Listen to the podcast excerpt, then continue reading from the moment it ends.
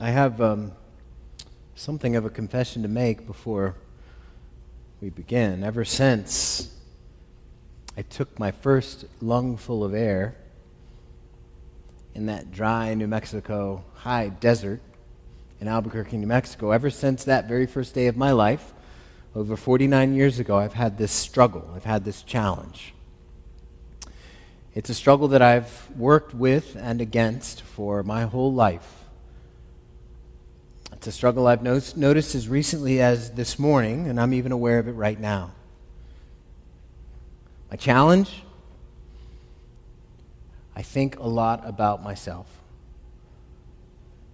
I think too much about myself. I'm always checking in with myself, asking, self, how you doing? It's just natural. I can tell you right now if I'm hungry or if I'm tired. I can tell you right now if I'm in pain and where. I can tell you whether I'm discouraged or depressed or happy or overwhelmed or unmotivated or downcast or excited or expectant or sorrowful or disappointed. I can tell you these things because I'm always checking in. Just very naturally. Just happens. Take a step, my, my knee goes boom, and I think, oh, I don't like that. I can tell you these things because I think about myself too much. And I want to live, part of me wants to live a me-centered existence. I want to be the hero of my own story. And I think, maybe, possibly, I might not be the only one in this room with that struggle. Now, admittedly, it's not all bad because we all have legitimate basic needs and we should think about ourselves at, from time to time.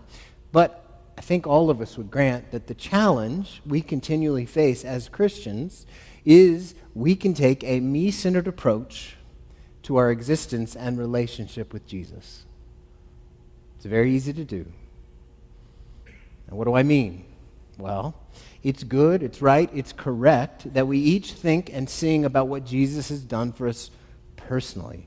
We should be grateful for our new life as Christians, our constant forgiveness, our future in heaven. Yet, if we only stop there and only think about what He has done for us, we don't go far enough. If we only think, if I only think about what Jesus has done for me, what He's doing for me, and what He will do for me, I don't go far enough. If you only think about what Jesus has done for you, what He's doing for you, and what He will do for you, you don't go far enough. It's insufficient. Why?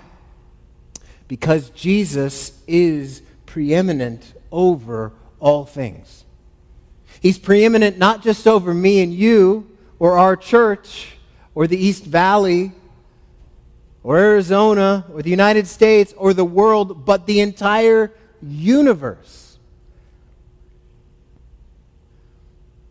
He's not just preeminent over today, this moment, five minutes from now, yesterday, tomorrow, next week, next year, this century, this millennium, but all time, this Jesus we serve is preeminent. So in the time we're going to, in the time leading up to Easter, we're going to explore the preeminence of Christ over all things. We're going to attempt, as hard as this is, to remove ourselves from the center of our story and look first to Jesus. This doesn't mean we won't apply these things to ourselves, but what we must do is be a people who start not with ourselves, but start instead with Jesus. That, that, that's the whole idea. That, that's the idea. Jesus is preeminent over all things. Robert Murray McShane says this, "Learn much of the Lord Jesus. For every look at yourself, take ten looks at Christ." Now, I do the opposite. Doggone it. Doggone it, I do that. And, and again, I may not be the only one. For every look at yourself, take ten looks at Christ. He is altogether lovely, such infinite majesty, and yet such meekness and grace. And all for sinners, even the chief. Live much in the smiles of God. Bask in His beams. Feel His all-seeing eyes settled on you in love and repose or rest in his almighty arms. Let your soul be filled with the heart-ravishing sense of the sweetness and excellency of Christ and all that is in him. So in this time today and in this series, we're going to look often at Christ. We're going to consciously look away from ourselves, and we're going to take our starting point away from what I what I think, what you think, what we all think, what we feel, what we all, you know, all, all the different ways we focus on life, and look first to Jesus and see him as preeminent. This morning we're going to ask the question, we're going to examine his advent, the, his coming. He came once at Bethlehem. He's coming again at the end of time. So we're going to think about the first advent and ask the question, who is this Jesus? Who is this Jesus who came to this earth? Who is this Jesus who came to this earth? And we're going to find that he is the beloved Son of the Father. He is the beloved Son of the Father, and we're going to find out why that matters as we walk through our passage. He is the beloved Son of the Father. I'm going to read beginning in Galatians chapter four. Now remember, this is going to be a different kind of sermon. We usually go verse by verse. Here we're taking a topic and we're asking what the whole Bible has to say about it in thirty minutes. That's why we need prayer. But I'm going to read Galatians chapter four, verses uh, four and five. If you follow along with me, I'm reading from the English Standard Version. Here is God's Word. But when the fullness of time had come, God sent forth his Son, born of woman, born under the law, to redeem those who were under the law, so that we might receive adoption as sons. We might receive adoption as sons and daughters, I would add to that. Let's pray.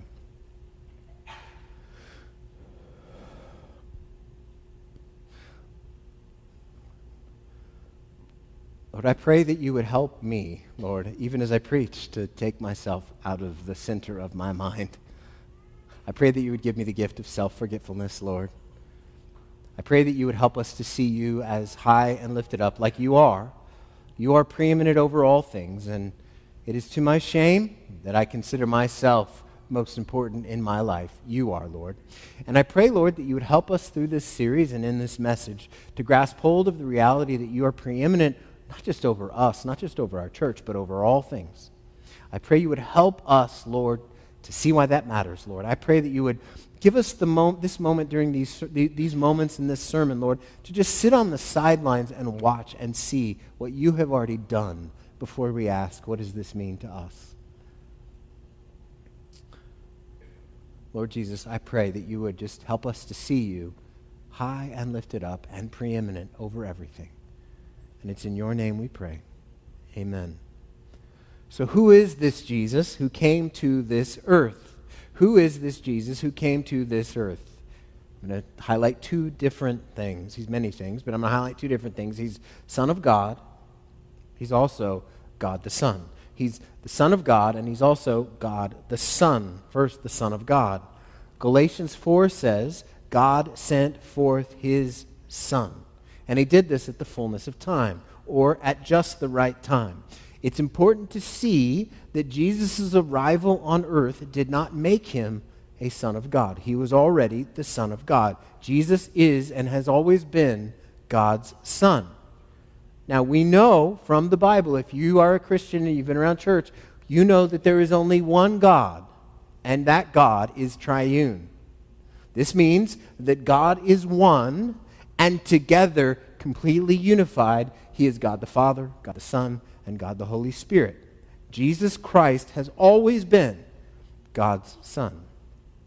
And this is one of the reasons that Jesus called God his Father. Recall, in the Lord's, in the Sermon on the Mount, when his disciples asked him how to pray, he said, Our Father. Now that was the first time anyone had referred to God as our Father. Why? Because Jesus Christ, the Son of God, the unique Son of God, who was uncreated, who was not made, who was who was always with God. This Son of God invited us to call his Father our Father. One theologian says the name Father is not merely a simile, as if God were simply like a father, or a metaphor, an unusual use of language drawing attention to God's nature in surprising and odd terms, but Father is a definite personal name. It's a description. Who is God? Father. Who is the Son? Who is Jesus? The Son. This means many things, but one such thing is that our fathers, and those of us who are fathers, are to be measured by our Father in heaven and not vice versa. But that's another conversation. Similarly, Jesus, being described as the Son, is not merely what he's like, it is who he is and who he has always been. Now, why does this matter?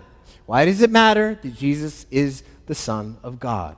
It matters because when we see that Jesus is the Son of God, we recognize that there is love between the Father and the Son. Any of you here who have family, I have three sons and one daughter, and I love all four of them immensely.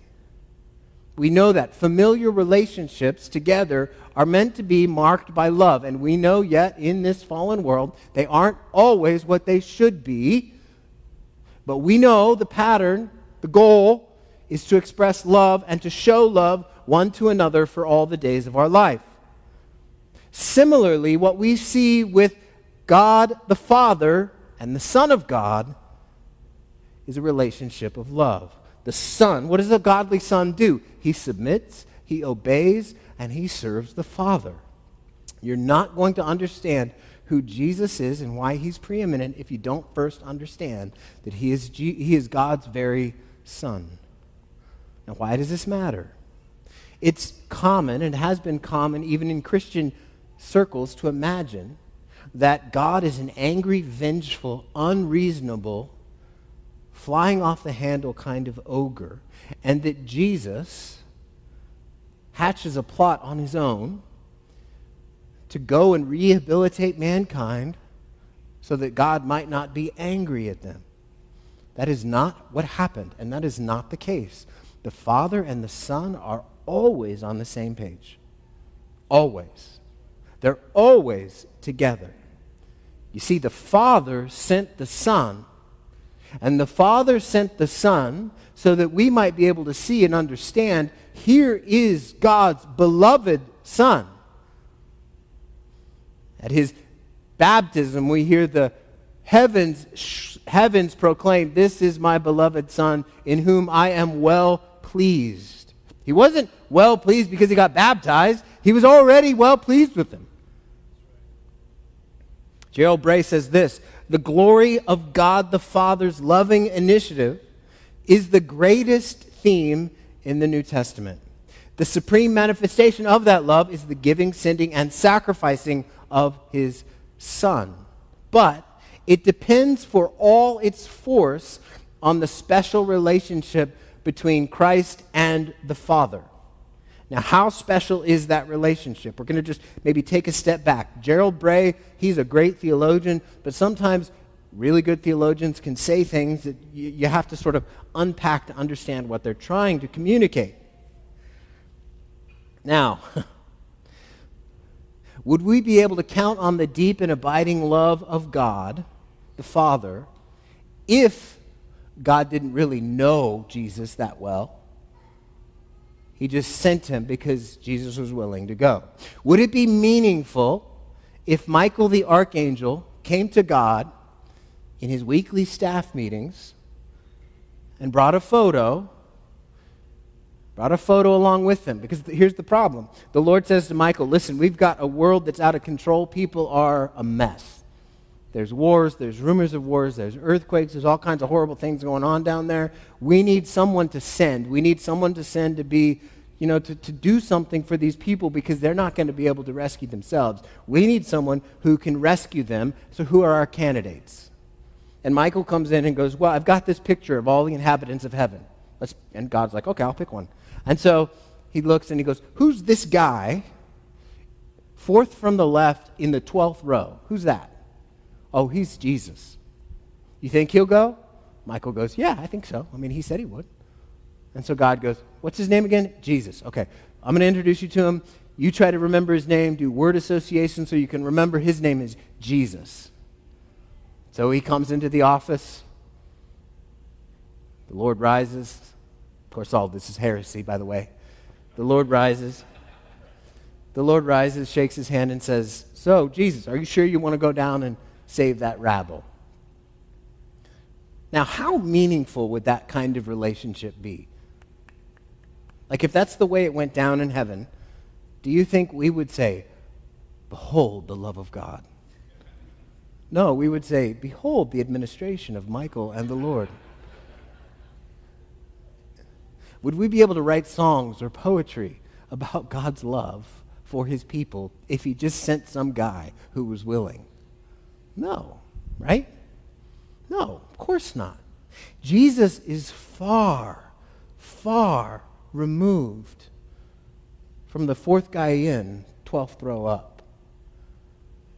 He's the Son of God. Before the stars were in space, God the Father and God the Son shared love together. Before the solar system spun on its axis, the Father and Son were in communion together. Before the foundations of the earth were laid, before the formation of all things, before anything else, the, before the Father had or created anything else, the Father had the Son, and the Son had the Father, and the Father, the Son, and the Spirit were all together in perfect harmony. So who is our Jesus? Who is this Jesus who came? A beloved Son of the Father. Understanding the preeminence of Christ starts with understanding that he was first a son, that he was beloved. He was beloved of God his Father. There is nothing greater than the fa- to the Father than the Son. And yet, what does our passage say? Look at verse four. But when the fullness of time had come, God sent forth his Son, born of woman, born under the law, to redeem those who were under the law, so that we might receive adoption as sons and daughters. God sent his beloved Son so that you and me might be adopted as sons and daughters. The Father gave the Son to bring many sons and daughters to glory. God loved no one like he loved the Son. And yet, the Father gave up the Son. The Father loves the Son with an unbreakable, eternal sort of love. And yet, the Father still sent the Son. The Father sent the Son, and the Son told us, and we read it in, Matt, in uh, John chapter seventeen, the Son came to share the love that he has with the Father, that they share mutually. He wants us as individuals to experience that love. Now, if the Father just sent somebody who was willing, what's the measure of that love? Not very deep. But what we have is a relationship between the Father and the Son that goes back before time began. The love that they share is not new. It's not even ancient. You can't put a timestamp on it. Their love, their mutual love together, has always been before there was matter and before we were even Before we were, we, before the earth sprung forth into existence. The Father gave his beloved Son so that Christ, the preeminent, might bring many sons and daughters to glory. Now, do you see? Do you see if the starting point is God, how much God loves his Son, and we can see that love entirely outside of us, it doesn't fall upon us to try to earn that sort of love. What we do is we say, whoa, look at the love the Father has for the Son. I want in on that. That's how we start. That's how Christ becomes preeminent, recognizing that he is the Son of God. But also recognizing, point two, that he is God the Son. The Son of God is also God the Son. This means he is equal with God in every respect. Every single respect. We can see this clearly throughout the whole Bible, but maybe most clearly in John chapter one, where we read, "In the beginning was the Word, and the Word was with God, and the Word was God." The Word there is Jesus. He was in the beginning with God. All things were made through him, and without him was not anything made that was made.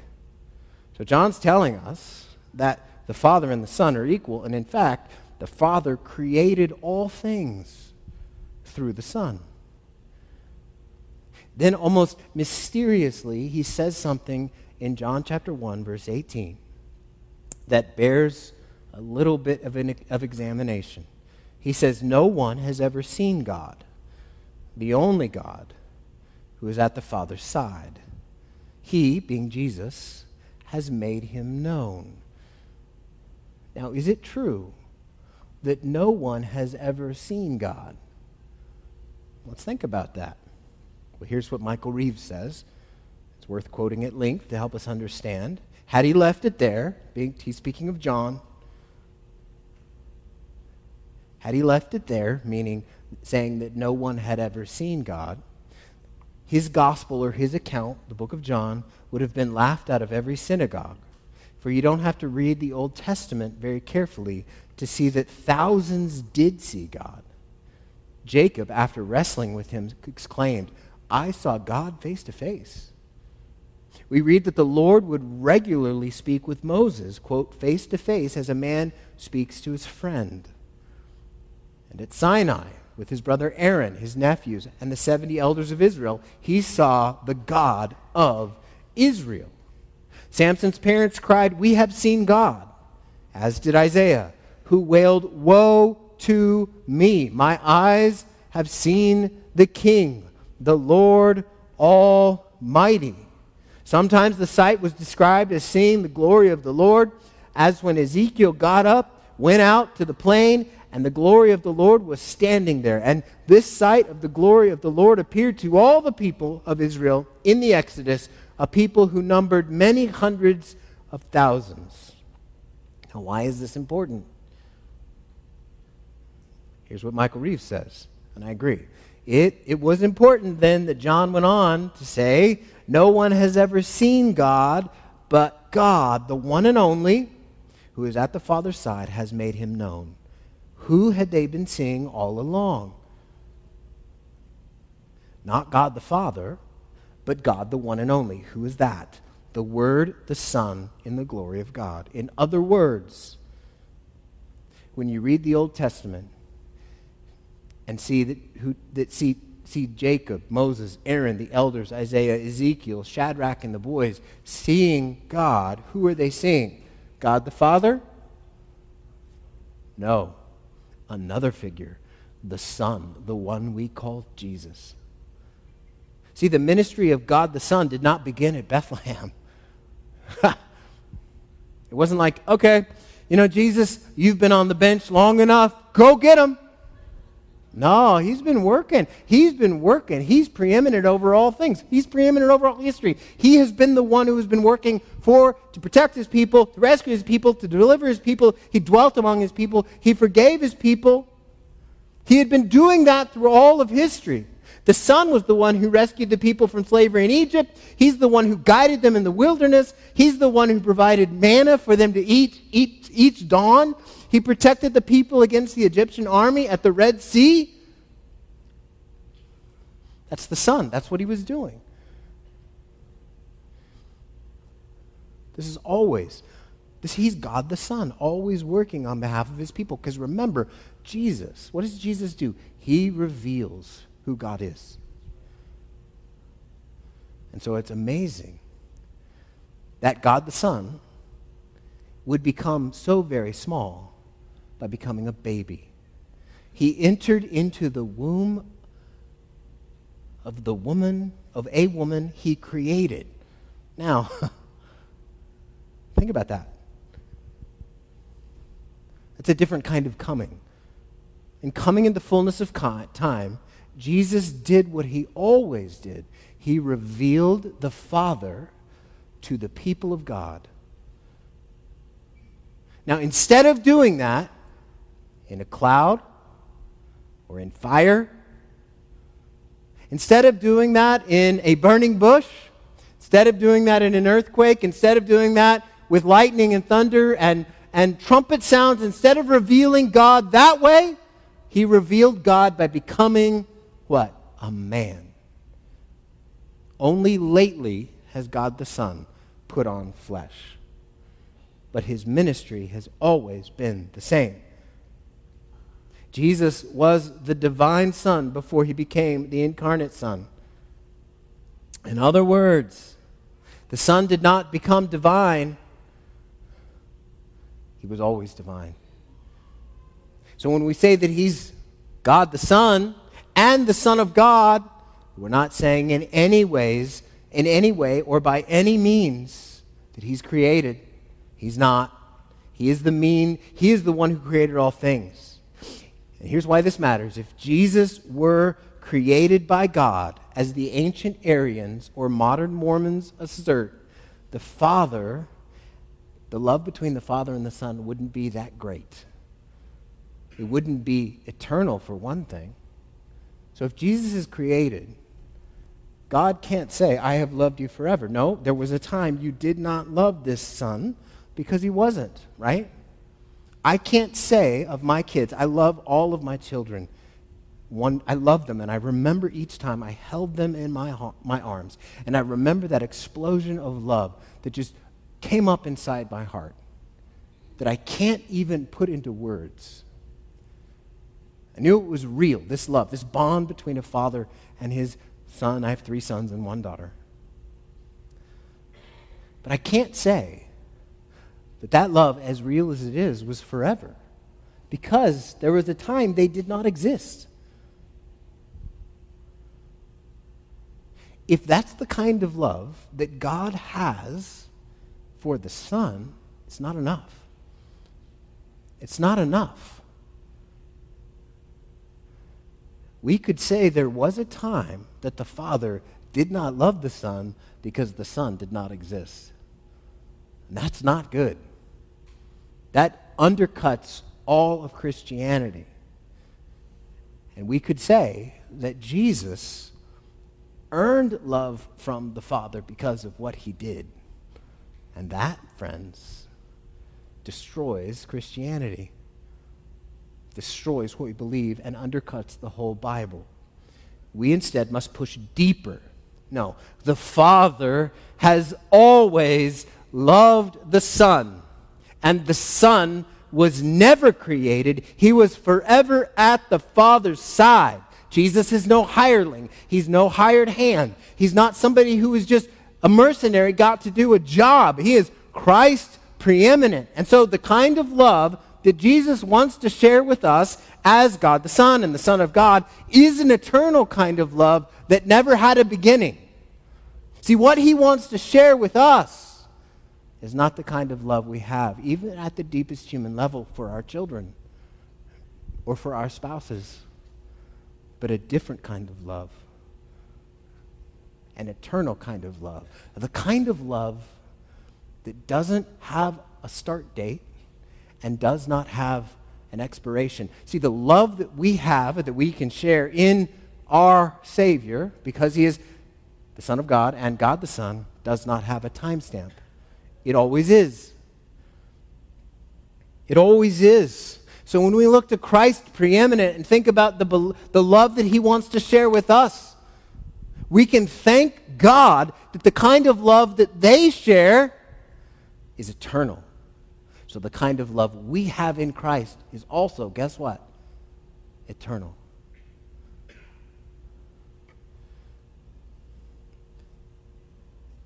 And this matters more than I can express. T F Torrance said it this way: there is, in fact, no God behind the back of Jesus, no act of God other than the act of Jesus, no God but the God we see and meet in him. Jesus is the open heart of God, the very love and life God poured out to redeem humankind, the mighty hand and power of God stretched out to heal and save sinners. All things are in God's hands, but the hands of God and the hands of Jesus in life and in death are the same. See, this is why when we say we're fixed on Jesus, we're not ignoring God the Father. Neither are we ignoring God the Son. Actually, we know who God the Father is by God the Son, and we want to know who the Son is by the work of the Spirit. We will talk more about the work of the Spirit as we go through this series. But the Son of God shows us the love of God most clearly, and this helps us in a hundred different ways, but I'll just mention one.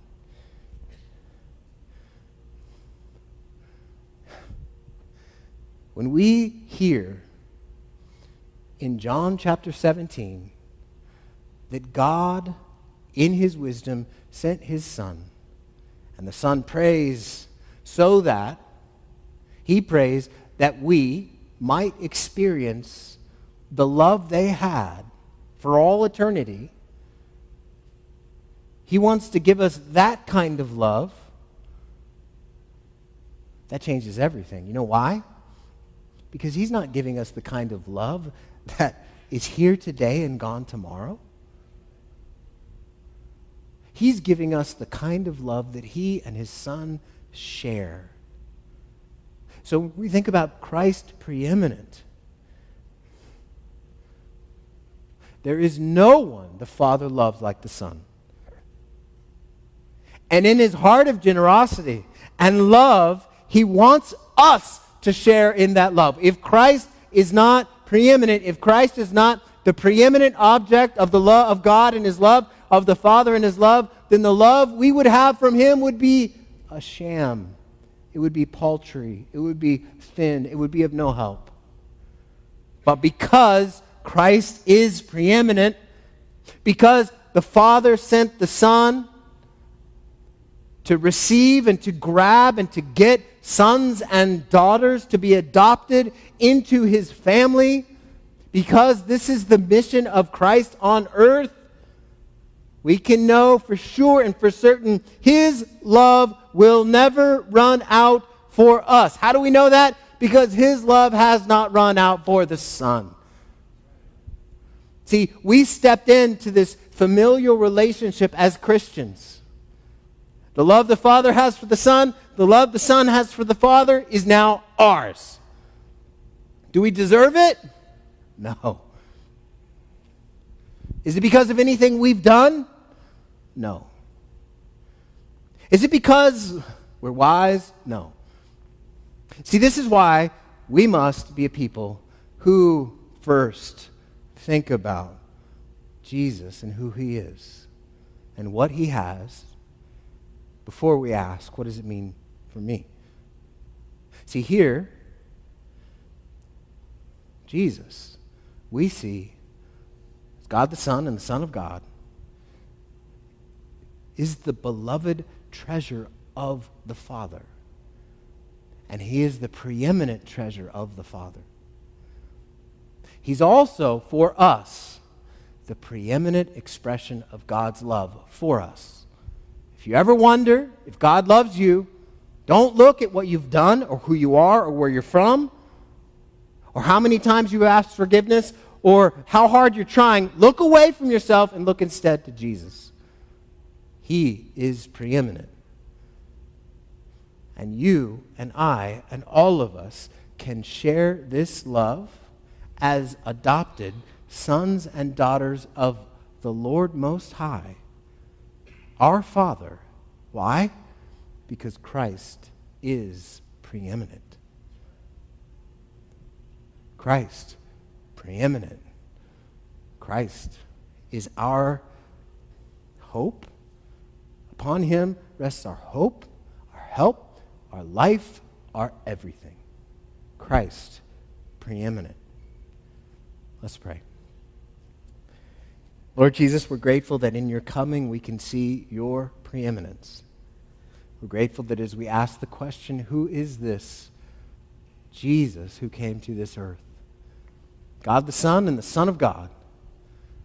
And Lord, we're grateful that that love that we are invited into is a love that existed before us. It didn't birth in the heart of God or in your heart when you saw us.